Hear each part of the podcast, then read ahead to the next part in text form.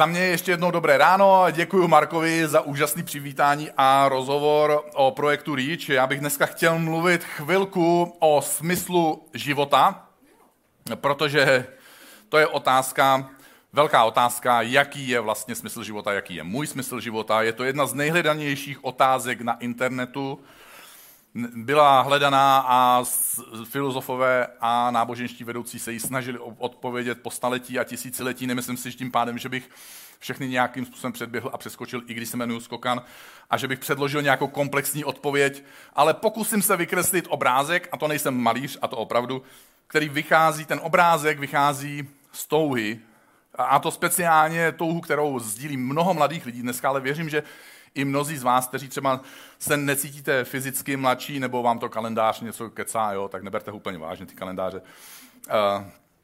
Uh, mezi mladými lidmi je silná touha být součástí něčeho, co mě přesahuje. Když jsem osobně uvěřil v Ježíše, tak uh, takovou jednou tehdejší křesťanskou mantrou by se dalo říct, což křesťanství a mantra je už jako samo o sobě takový oxymoron, ale hezký, já to rád, byly slova musíš najít svoje povolání. Já jsem teda uvěřil, protože po smrti mojí maminky, která mi zemřela ve 14, jsem musel právě čelit tomu, že život je krátký a už jako v podstatě takový raný teenager jsem si právě začal jako pokládat takový ty existenciální otázky. Takže jako budu chodit eh, do práce jednou, ve 14 si o práci něco jako představujete, Um, pak, eh, pak teda budu mít asi tu rodinu, což mě jako děsilo. Tak obecně kluky to jako děsí v dětství, váš některý to děsí jako zbytek života i třeba. pak teda budu mít ty děti, jo, a to jsem ve 14 ještě nevěděl, jak to funguje, všechno přesně. To byla odbočka, a jo, držíme se tématu. Mm, a pak teda umřu. No, to byla taková rychlá zkratka, ale my jsme se vrátili zpátky. A to je všechno. Tak jsem si říkal, uh, uh, tehdy jsem neříkal hustý, ale něco takového, jako, jako ekvivalent asi. A nebo jsem přemýšlel o životě ještě jiným způsobem. Já jsem měl rád vesmíra a fyziku, takže jsem si představoval dobře, takže kdybych byl kosmonaut, vydám se do vesmíru, kdybych měl možnost letět rychlostí světla, dokonce mnoha násobně rychleji než rychlost světla, tak bych se možná dostal na konec vesmíru. Podle vědy vesmír je konečný a takzvaně se rozpíná, to znamená, že někde má hranici, která se neustále zvětšuje. A já bych letěl rychleji, než se zvětšuje ten vesmír a došel, dojel bych jako na konec toho vesmíru a tam bych jako udělal takový to. A takže jsem měl různé jako takové otázky a představy. A když jsem, když jsem potkal, eh, když jsem poznal Ježíše, někdo poznal gravitaci tady teďka a fyzika, eh, potvora se říká. Eh, tak když jsem potkal, poznal Ježíše, tak jsem měl trochu představu, že moje hledání je asi jako u konce. A najednou jsem díky té zmíněné mantře zjistil, že řeším otázku, jaký je teda to moje poslání. A můj problém měl určitě a do dneška má několik vrstev, ne všechno je vyřešené, ne všechno je zodpovězený. A, a já jsem se modlil a ptal jsem se Boha, já jsem, já jsem četl Bibli a hledal jsem v ní, já jsem chodil do církve, v podstatě já chodím do církve, tyjo, za těch 30 let, pravděpodobně, že jsem nebyl nějakou neděli v církvi hrozně malá, to by muselo být hodně špatně, protože i když jsem byl někde jinde v nějaký jiný zemi, třeba na dovolení, tak jsem stejně v neděli našel církev. Takže, takže jsem tomu jako dával a dávám hodně, ale přesto jsem tak nějak tu odpověď na to svoje poslání, co to jako je, jsem to pořád neviděl. A jediný, co jsem tušil, že je to tak nějak spojený s církví, s Ježíšem eh, a ten můj život. A to jsem o životě jako věděl. Eh, o Ježíši hodně málo a, a o církvi jsem tak maximálně věděl, že v historii nehrála zrovna nejpozitivnější úlohu, protože jsem chodil do, do socialistické školy se socialistickým vzděláním, takže jsem dostal o církvi jenom ten špatný obrázek. A určitě mi neřekli tam celou pravdu, protože neměli ani potřebu. A za chvíli se k tomu vrátím, odbočím do Bible, což je u mě neobvyklý, já odbočuju různýma směrama, dneska odbočím do Bible, kde tu touhu po naplněném a smysluplném životu popisuje prorok Izajáše prorok Izajáš, a to takovým zvláštním eh, poetickým způsobem, protože používá takový obrazný květnatý spojení a já je budu tak trochu vracet na zem. A budu číst. Tehdy, někdy, tvé světlo vzejde v temnotě a tvá, tvá noc bude jako poledne. Nejenom, že budeš mít jasno, ale uvidíš, kam jdeš a proč. Tehdy tě Bůh stále povede. Budeš mít pocit, dokonce vědomí nadpřirozeného vedení. Bůh nasytí tvoji duši i v zemi vyprahlé ve svém nitru. Nebudeš cítit prázdnotu, i když kolem tebe bude třeba ideová prázdnota. Tvým kostem dodá na síle. Tak já si říkám, dobře, budeš mít pevnou páteř. Budeš se podobat zavlažené zahradě, budeš jako pramen, jehož voda nevyschne. Nejenom, že se budeš cítit dobře, ale lidi kolem tebe si budou klást otázku, kde bere tenhle nadhled, kde bere tuhle sílu, kde bere tuhle energii. A co je zajímavé je, že těmto větám předchází jakési podmínky. Kdy se může stát to, co jsem právě četl. A co by si hodně lidí v nějaké podobě přálo mít ve svém životě. Mít jasno. Mít pocit, že mám pevnou páteř. Mít pocit, že můj život je naplněn, naplňující. A Izajáš tady právě v těch větách předtím píše, když ze svého středu útlak odvrhneš, tedy nebudeš ubližovat, ponižovat, zneužívat, manipulovat a tak dále. Nebudeš ukazovat prstem, ten mi ublížil, na toho se zlobím, podívejte se, co špatného tamhle ten člověk udělal. Když ze svého středu a ze svých úst odstraníš zlé řeči, když hladovému štědře nabídneš a nasytíš duše strápené, když pomůžeš lidem s materiálním nedostatkem, zapojíš se do projektu REACH, ha, to Izáš, dobré, děkuju, a, a lidem, a pomůžeš lidem, kteří mají trápení ve svoji duši. Tehdy. A, B, C, D plus tehdy tvé světlo vzejde v temnotě a tvá noc bude jako poledne. Tehdy tě Bůh stále povede, nasytíš duši, nasytí tvou duši i v zemi vyprahlé. Tehdy. Izajáš tady vykresluje takový naivní ideál. Já jsem, já jsem idealista, takže já se s Izajášem hodně potkávám vnitřně, myšlenkově. A říká, chtěli byste žít naplněný, uspokojující, smysluplný život? A my říkáme ano, nebo naše srdce, nebo naše touhy, pokud teda jsme se už nestali cynikama, říkáme, to je blbost, na to nikdo nemá. Což se taky děje v životě, že jo? Chtěli byste zažívat skutečné požehnání Boží, vědomí souznění s nadpřirozeném a současně už tady na zemi nejenom uspokojující, ale naplňující životní cestu? A říká, začněte někde uvnitř sebe, ale neskončíte uvnitř sebe. Uděláte si pořádek v tom, jestli budu ve svém nitru brát život jako pomstu nebo soutěž, nebo nějak úplně jinak. A udělám si pořádek v tom, jak navenek to bude o mých penězích, které vydělám pro sebe, jestli budu natolik naivní, že budu i štědrý nebo štědrá. A štědrost samozřejmě je o penězích, ale štědrost není jen o penězích, a štědrost není nejvíc o penězích. Protože štědrost začíná někde v našem nitru.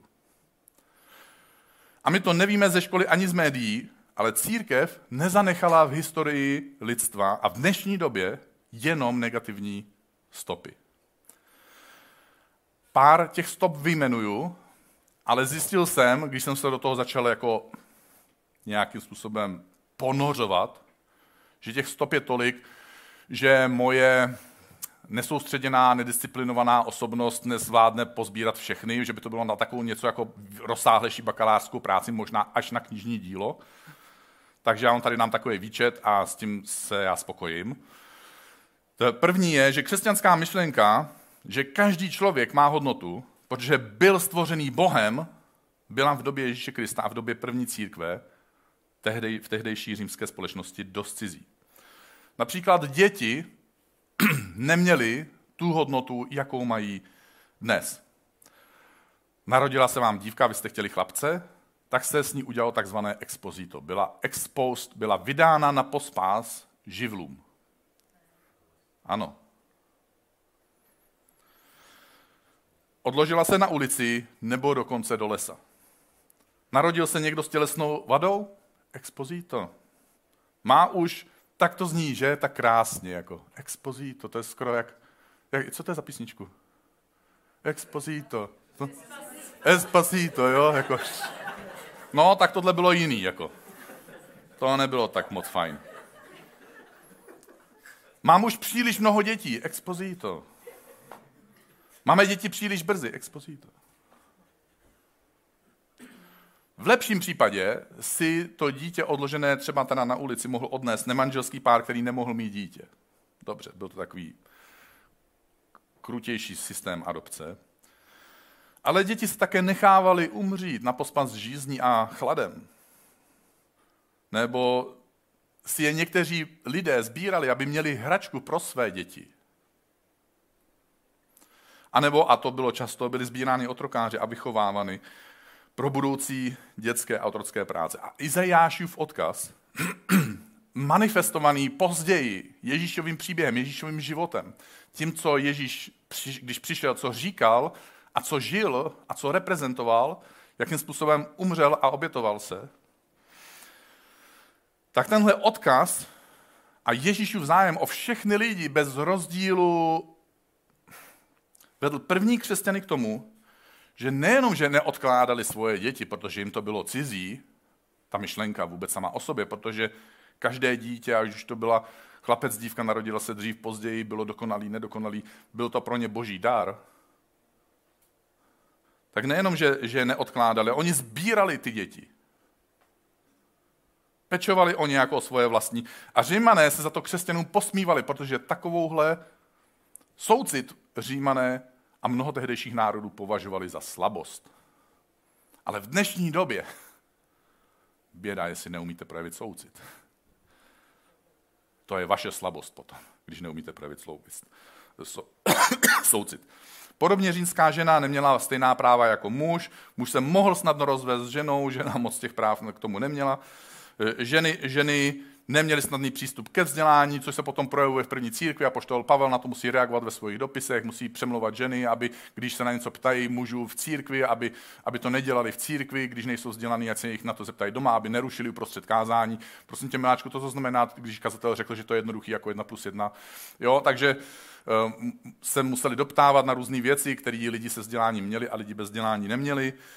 Eh, byli to křesťani, kteří nedovolovali křesťanským mužům, aby se tak snadno rozváděli a tím chránili ženy, protože žena byla ekonomicky plně závislá na tom, jestli tam muž v té rodině je nebo ne. Eh, také eh,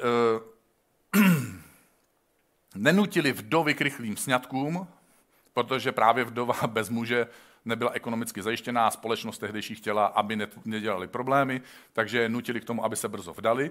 Církev místo toho začala pečovat o vdovy materiálním způsobem, aby nebyly nucené eh, se za každou cenu vdávat, jenom kvůli penězům. A bojovali o tuhle nepřímo, ale kvůli svým ideálům, o rovnoprávnost mezi mužem a ženou. Nejenom slovně, že v Kristu už nejsme ani muž, ani žena a že v něm jsme si rovni. Oni se snažili tu nerovnost narovnávat, ale to ne moralizováním světa venku, ale svojí štědrostí vůči lidem, kteří byli kolem nich. A když potom přišla takzvaná doba temna, což je taky trošku nepřesný název, ale budíš používá se taky, populace Evropy se snížila kvůli souběhu morových rán, které zabily možná až pětinu tehdejších obyvatel Evropy. Představte si, že pokud, máte, pokud znáte pět lidí, jeden z nich by zemřel, pokud jich znáte deset, pravděpodobně dva a tak dále a tak dále. Souběžně s tím došlo k několika sopečným erupcím, které způsobily něco, čemu se říká malá doba ledová a došlo k tak významné neúrodě, že kromě toho, že, lidé um, že část populace umřela na, na nemoci, další část populace začala umírat na hlad, podvýživu a nemoci spojené s hladem kvůli naředění populace a strachu z šíření nemocí zájemný obchod klesl pravděpodobně až o dvě třetiny. Teď jenom během covidu nám, nám klesl, klesl ten zájemný obchod jako možná o 20%, jo? možná o 10%. A víte, jak se to všechno jako otřáslo, že nejsou, nevyrábí se auta, protože nejsou čipy a tak dále. Jo? Takže o dvě třetiny Klesl pravděpodobně obchod, protože podle archeologických nálezů se v tomhle období nachází až o dvě třetiny méně potopených obchodních lodí. Místo vědění, které se přestalo šířit, protože spolu s obchodem cestovaly i informace a vzdělání, místo vědění a poznání se začaly šířit pověry, gramotnost na, na, tom, v tom, na tomhle kontinentu začala klesat téměř k nule a jsou to právě křesťanští mniši, kteří v klášterech a následně z klášterů ven zachovávají a pak šíří gramotnost, vědění, vzdělání, poznání a zárodky moderních věd. Cestují do jiných klášterů, aby si obsali knihu a pak se zase po několika týdnech vrátili a mohli si nést tu knihu, která byla najednou na dvou místech. Takže když jeden klášter, když došlo k nějaký škodě, klášter vyhořel, ty knihy eh, se zachovávaly a to vědění a poznání a literatura se zachovaly. Tím zachovávali a šířili vědomosti, na kterých potom začala kvést a rozvíjet se renesance. Později pak pod ochranou křesťanských chrámů vznikají tzv. chrámové školy, z kterých vzniknou první univerzity. A to už teďka, abych eh, se dostal dál, vynechám spoustu přínosů, který křesťané a křesťanství mělo ve vědě, matematice, filozofii, astronomii, lékařství, péči o nemocné stavitelství, architektuře a postupy, poskočím blíž, protože jsem skokan k naší době. Naše západní myšlení, jakkoliv je ovlivněné humanistickým a materialistickým myšlením, pořád ctí a bezvědomí zdroje cituje takzvané zlaté pravidlo. Chovej se k druhým tak, jak by si chtěl, aby se oni chovali k tobě. A zmíním už jenom poslední věc, a to je zrušení otroctví. Mezi křesťany bylo již v první církvi otroctví významně změkčeno. Protože křesťan nedokázal s otrokem zacházet podobně, jako s otroky zacházeli římané a jiné tehdejší národy. A byl to nakonec křesťan William Wilberforce, který ve Velké Británii, v britském království, prosadil zákon o zrušení otroství, kterým se později inspirovaly ostatní národy a ostatní zákony. A k dnešku, pokud se nemýlím, tak to je přes 60% nositelů Nobelovy ceny, kteří se hlásili nějakým způsobem ke křesťanství. Církev a křesťanství mělo a má odpovědi na bolesti společnosti a církev a křesťanství má odpověď i na naše soukromé bolestné hledání smyslu. Když já jsem jako nový křesťan teda hledal to svoje poslání a nenecházel ho, tak jsem po nějaké době, naštěstí to netrvalo dlouho, slyšel nějakého kazatele říci, nevadí, když neznáš svoje poslání, můžeš se připojit k někomu, kdo zná svoje poslání a můžeš mu pomáhat naplnit jeho poslání. Dokud neuvidíš to svoje. Tohle mi hodně pomohlo, mě to hodně osvobodilo od té prvotní tenze, toho napětí. Já musím najít, musím ho vymodlit, vyčíst, eh, nějak vyspívat, nebo nevím, nevím přesně co, vyprorokovat. Dělám to dodnes, i když to vypadá, že já mám jako to svoje poslání, jo, já jsem pastor nějaký církve, jsem ředitel nějakého nadačního fondu, wow, jo. Protože v tom nadačním fondu my každý den, to, to je tak neuvěřitelné číslo, 415 tisíc dětí, víc než 415 tisíc dětí dneska dostane jídlo. A zítra znovu. A pozítří znovu. A furt. A znovu a znovu. To prostě, člověk by si řekl, to je poslání. Mohl jsem, mohl jsem díky tomu třeba eh, za poslední rok vyvést na, na Ukrajinu přes, přes 100 kamionů jídla a humanitární pomoci. Ale přesto já se vlastně držím víc zpátky toho, co mi tehdy řekl ten kazatel a pomáhám jiným lidem naplnit jejich poslání. Protože mají ukrajinští pastoři a pastoři v Africe, Ázii, Latinské Americe poslání nasytit a vzdělávat děti ve školách v nejchudších zemích, v nejchudších podmínkách, nebo pomoct a nasytit, ubytovat válečné uprchlíky, tak jim pomůžu naplnit jejich poslání. Mají lidé poznávat Ježíše uprostřed církve? Ano, a tak já pomůžu lidem nacházet a objevovat tohle svoje poslání. Má manželský pár problém počít dítě, budu se s nima modlit. Já nespůsobím to, že ho budou mít, není to v mojí moci, je to v moci někoho jiného, ale udělám všechno, co můžu, aby mohli naplnit svoje rodičovské poslání. Máme peníze k dispozici, Budu hledat způsoby, aby se tím pomohlo naplňovat něčí poslání. A jsou věci, které za církev nikdo neudělá. Církev může dělat to, co dělají nevěřící lidé a měla by to dělat, měla by pomáhat lidem, měla by tady být i pro lidi mimo církev. Samozřejmě, že ano, ale za církev některé věci nikdo neudělá a tohle se stalo těsně před na nebezetím Ježíše a budu něco číst. Nakonec se Ježíš ukázal jedenácti. Původně jich bylo dvanáct, ale jeden se vyautoval. Když byli spolu u stolu, vyčítali jim jejich nevíru a tvrdost srdce, protože nevěřili těm, kdo ho viděli vzkříšeného. Pojďme být upřímní, nevěřili ženám, které ho viděli vzkříšeného. Kluci, kluci. Potom jim řekl, když jim dal teda kartáč, že by měli i ty holky poslouchat někdy. Jenom někdy je, je to těžký, já to vím.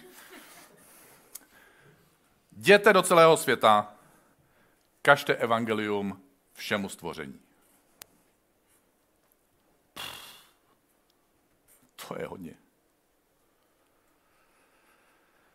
A budu číst dál, když k ním pán Ježíš domluvil, když jako, když jim dá kartáč, pak jim dá úkol, který je dost velký, byl vzat z hůru do nebe, posadil se po boží pravici. A my jsme tady zůstali. Ne. Oni vyšli a kázali všude a pán jim pomáhal a potvrzoval slovo s velkým S, boží slovo, ten boží vzkaz, ten velký příběh o Ježíši, znameními, která je doprovázela. Wow. Nikdo za církev nebude dál předávat příběh Ježíše Krista. Ano, církev přinesla světu spoustu úžasných věcí a myšlenek, ale stalo se to ze dvou důvodů. Je to vedlejší produkt toho, že křesťané následují Ježíše a žijí velkoryse podle zákonů jeho lásky. To byl vedlejší produkt jenom. A druhý důvod je také vedlejší produkt. A to toho, že křesťanů prostě bylo tolik, protože se nemohli zastavit a znovu a znovu s lidmi kolem sebe sdíleli ten velký příběh o Ježíši, který se stal na kříži, ten velký příběh o Ježíši, který se odehrál v jejich životech.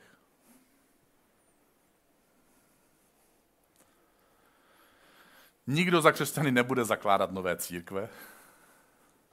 Pochybuju, že vznikne občanské združení včelařů a zakladatelů církví. Nikdo za křesťany nebude zakládat křesťanské školy v nejchudších místech světa.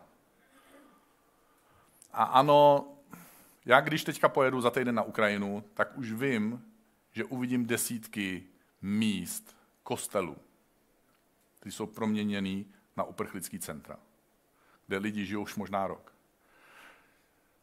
A někdo se nezištně o ně stará, ze svých peněz je živý a ze svých peněz hledá způsob, jak jim pomoct udělat nějaký krok v životě dál.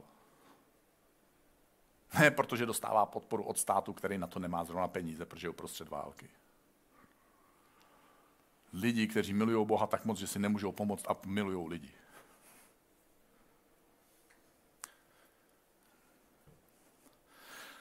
A církve vznikají jednoduše tak, že se nějaká malá nebo větší skupina lidí vydá stejným směrem. Takhle vzniklo před 17, 18, 19 lety.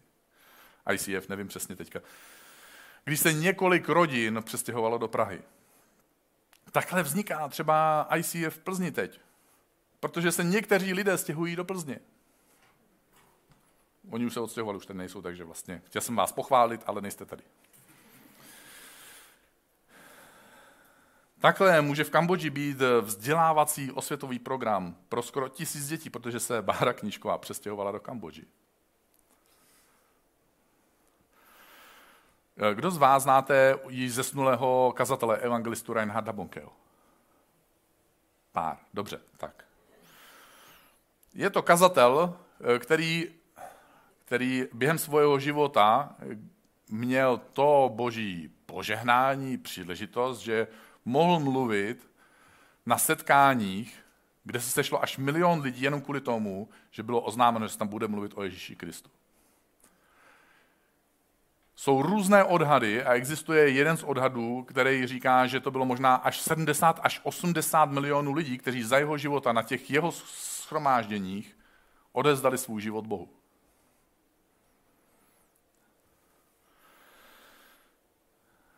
Jiný kazatel, on, Reinhard Bonke dneska nežije, jiný kazatel Daniel Kolenda převzal tuhle jeho štafetu. Mezi náma dneska sedí manželský pár, nebo půlka manželského páru, teď přesně nevím.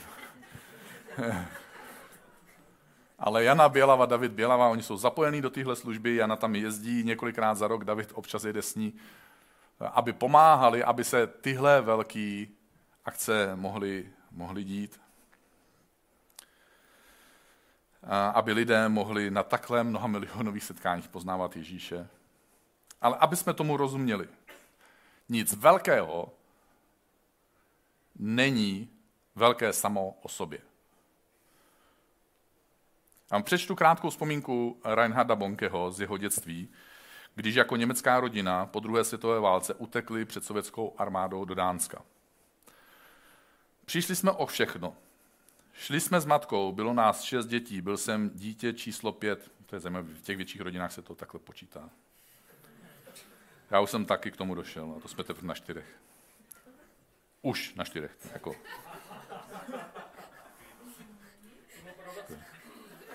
To byl prorocký konec, čtyři. A on píše, byl jsem číslo pět a byly mi teprve čtyři roky, když jsme utíkali o život. Jediné, co jsem tehdy znal, byl osnatý drát v uprchlickém táboře a právě proto jsem později velmi soucítil s vysídlenými a chudobou postiženými lidmi. Během pobytu v uprchlickém táboře jsem nikdy nevěděl, co jsou to peníze, protože v okolí žádné nebyly, abych je mohl vidět a poznat jejich hodnotu. Dánská vláda nám dávala nějaké oblečení, a žili čtyři rodiny v jedné místnosti. Když jsem se jako devítiletý kluk vrátil do Německa, objevil jsem peníze a uvědomil jsem si, že si za ně můžu koupit sladkosti. A ukradl jsem matce z peněženky nějaké mince. Šel jsem ven a koupil sladkosti. Chytila mě příčinu, ale místo, aby mě potrestala, protože to jsem si zasloužil, objala mě rukama a řekla, Reinharde si na cestě do pekla, protože jsi zloděj.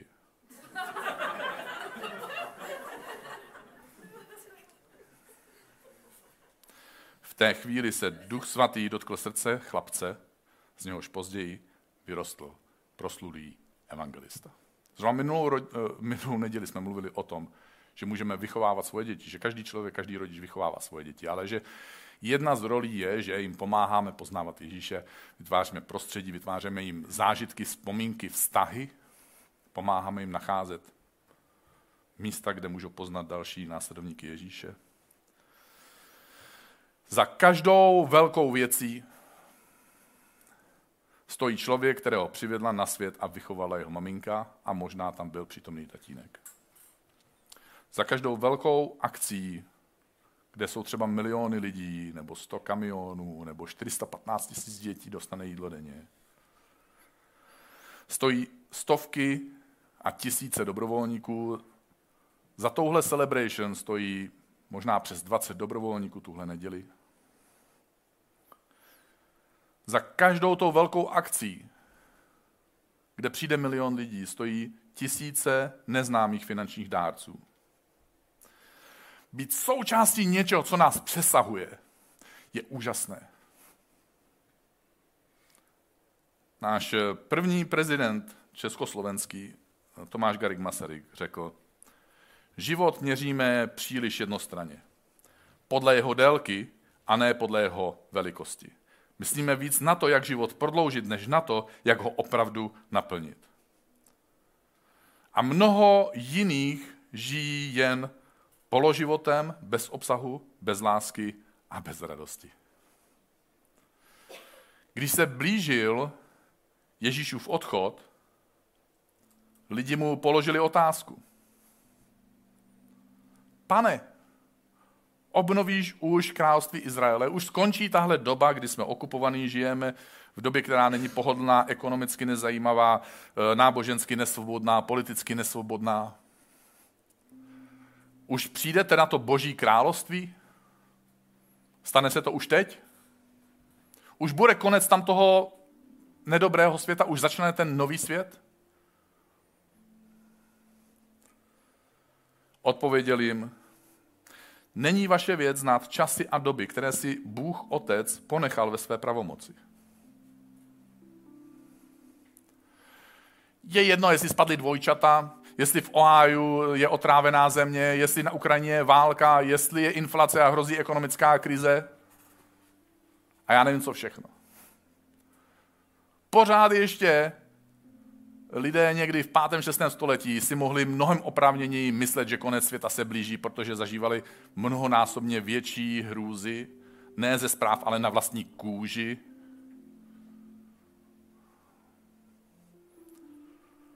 Není to naše věc znát časy a doby a dovolit strachu, aby nás ovládal z toho, v jaký době žijeme. To řekl Ježíš, není to vaše věc. Ale, znáte tu větu, jsem, hele, mám tě rád, ale?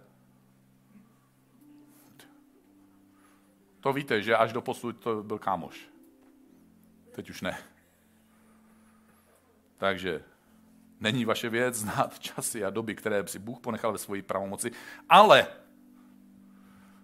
a tady se Ježíš stává tvojím přítelem, přijmete moc Ducha Svatého přicházejícího na vás a budete mými svědky doma, v práci, pro svoje sousedy, pro svoji rodinu. Možná v církvi a někde po Česku. A některý z vás se vydají až na samotný konec světa, abyste byli mými svědky. A mluvili o mojem jménu a o tom velkém příběhu, který jsem udělal na kříži a o tom velkém příběhu, který si prožil nebo prožila ve svém vlastním životě. Dneska ráno bych se s tebou rád modlil. Protože žít pro něco, co tě přesahuje, žít pro něco, co mě přesahuje, dává opravdu smysl. A možná si poznal Ježíše a říkal si, a co mám dělat dál? A doufám, že něco z toho obrázku tě bude inspirovat. Ale možná taky Ježíše neznáš a říkáš si, to jsem nevěděl, že, že církev a křesťanství mají vlastně i, i tenhle rozměr.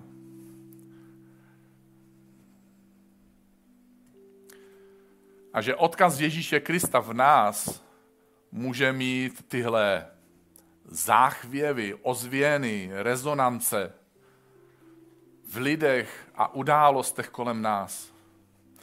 A že naše láska k Bohu a k Ježíši, naše, naše ochota vzít Ježíšovo poslání za svoje poslání, to je to naše extended calling, to naše rozšířené povolání. Že to může znamenat tak moc, jak pro mě osobně a pro moji rodinu, protože to, Protože to, ty zákony Ježíšovy lásky změní moje okolnosti, tak můžou rezonovat ve společnosti tak daleko, jako jsme se dneska možná tak trochu dozvěděli nebo jsme tušili. A jestli chceš, tak já bych se s tebou rád modlil. Bože, dneska ráno my ti chceme otevřít svoje životy, svoje srdce a svoje myšlenky. Jako následovníci Ježíše ti chceme říct, tady jsem Ježíši. Děkuji ti, že se o mě staráš, že mě zahrnuješ, svoj, zahrnuješ svoji péči a lásku, a že jsem zaopatřený a že, že mám v životě všechno, co potřebuju. A Bože, chci přijmout tohle velký pozvání, tohle velký povolání, vyprávět tvůj příběh, v mojem Jeruzalémě, v mojem Judsku a v mojem Samaří až a pomoct třeba někomu, aby mohl jít až na ten konec světa. A možná, že tady jsi a nikdy si nedal svůj život Ježíši, abych ti chtěl dát tuhle příležitost. Ne proto, aby se stal náboženským fanatikem, ale aby si objevil osobu Ježíše, to, jaký život žil, co reprezentoval, za co zemřel, za koho zemřel. A za to, že tebe a mě smířil s Bohem. A že boží láska potom prosicuje naše nitro. Jestli chceš, můžeš se mnou modlit tuhle modlitbu Ježíši, dávám ti svůj život. Děkuji ti, že jsi přišel sem na zem. Že jsi za mě na, zaplatil na kříži. Že mi jsou odpuštěny všechny moje hříchy. A že jsem smířený s Bohem jako se svým tátou. Bože, děkuji ti, že jsem přijatý do tvojí rodiny. Jako marnotratný syn a marnotratná dcera. Vracím se k tobě. A děkuji ti. Amen.